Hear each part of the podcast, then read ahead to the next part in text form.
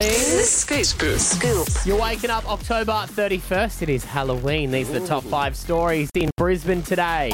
One. If you're a frequent traveller, or maybe you just going on a trip where you're like, wait a minute, that doesn't make sense. I was able to go through the screening in Sydney with this, and now I can't with Brisbane. You know, how there seems to be a real inconsistency around Australia with a lot of Yeah. the screening, and especially overseas. Well, they're saying that Brisbane Airport is going to get in line with all the others. They're having a five billion upgrade with construction to start on the domestic terminal uh, this week, and it's due to finish by the end of 2025. But they're saying that it will allow a lot of passengers to keep um, stuff in their bags. Oh, cool. So um, I think there's, I think in Sydney you don't need to take out your computers. You know, here you do, Ah. and there's just all confusion for it. So it's not just about that, but it's basically saying that you can come. I was looking at the photos at the airport last time I was there, and they were talking about this. But it will allow you kind of to walk straight from the car park into the screening, having to go past the check-in place Right. and then around. Right. Yeah. Yesterday, when we got in at Proserpine, Yeah. my sister had a power bank for her phone.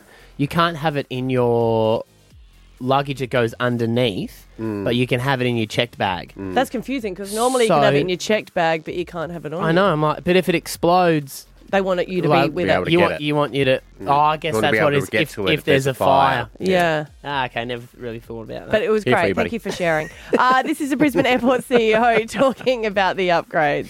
The $5 billion 10 year redevelopment gets underway at the domestic terminal this week in the lead up to the 2032 Olympic and Paralympic Games. We need to make sure we're ready. We need to have capacity.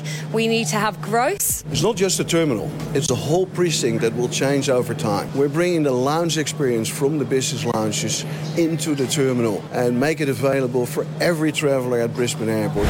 They're doing upgrades when I went over the Story Bridge last week as well. And that upgrade was for the Olympics. Olympics as well. So I just think it's nice that we're not cramming it to the last minute. I was like, "Ooh, impressive.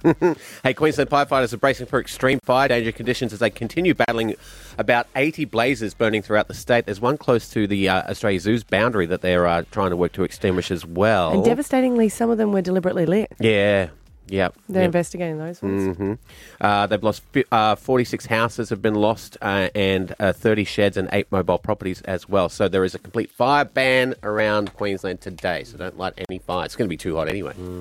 Uh, yeah, we're going for a pretty big top today. Uh, what are we saying?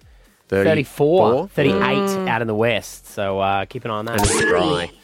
Hey, Queenslanders uh, and uh, anyone around Australia actually need to be aware that today is your final day to get your tax return in for the 2022 23 financial year, unless you have a tax agent. So you've already got someone.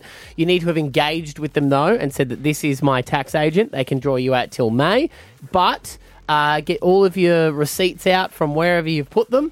And uh, as we always say every year, next year I'm going to be on top of it. Next year I'll be more organised. Next year I'll take photos. But um, if you haven't lodged your tax yet, it needs to be done by midnight tonight if you're doing it yourself, or go to uh, get yourself a tax agent. Imagine if you only just discovered that today. Oh, that's right. Ah, I mean, that'd be a nightmare. I That think as long as you just call up an accountant Yeah. say, I'm engaging I'm you. engaging you. Cheers, Yeah. thumbs up. Yep, you're mine. Good stuff. Four. Robbie Williams, there is a, a new uh, Netflix documentary about him, and in it, he is crediting something like Ozempic for his weight loss. It is Ozempic, it's just there's a couple of different brands, so I think he just got confused. But he said that he had type 2 self loathing. So that's why he had to do it. And that's because Ozempic is uh, was first started for type 2 diabetes. Yeah, right. so he's saying that he needed to have it. But he did he talks so openly about how his mental health was severely affected Mm. every time he gained weight. And they show a lot of him up on stage having put on so much weight and how uncomfortable he felt. So he said that he's lost so many kilos now. I think he's lost up to 12 kilos and saying that it's um, because of the medication. It feels Mm. like everyone's on it If you can get your hands on it. Right. That's it's still so decent short expensive isn't it supply. i don't know how people are affording it Well, if you if you Save money on food. yeah, such a good point and it is expensive if you need it for diabetes, it's on the PBS, so it's covered. Right. Yeah, but, but yeah, I don't think it's covered for uh, type 2 self loathing. no. Five. Breakdancers Rachel Gunn and Jeffrey Dunn, known as Raygun and J Attack, have made history after becoming the first Aussies to secure their spot in the breakdancing Australian team that will compete in the Paris 2024 Olympics. I guess it's one of those exhibition sports. Yeah. Uh, so, yeah, in 2020, the International Olympic Committee announced that it was bringing in breakdancing to the 2024 Games in an attempt to appeal to the younger demographic because all the young kids I know are just mad for a bit of breakdancing.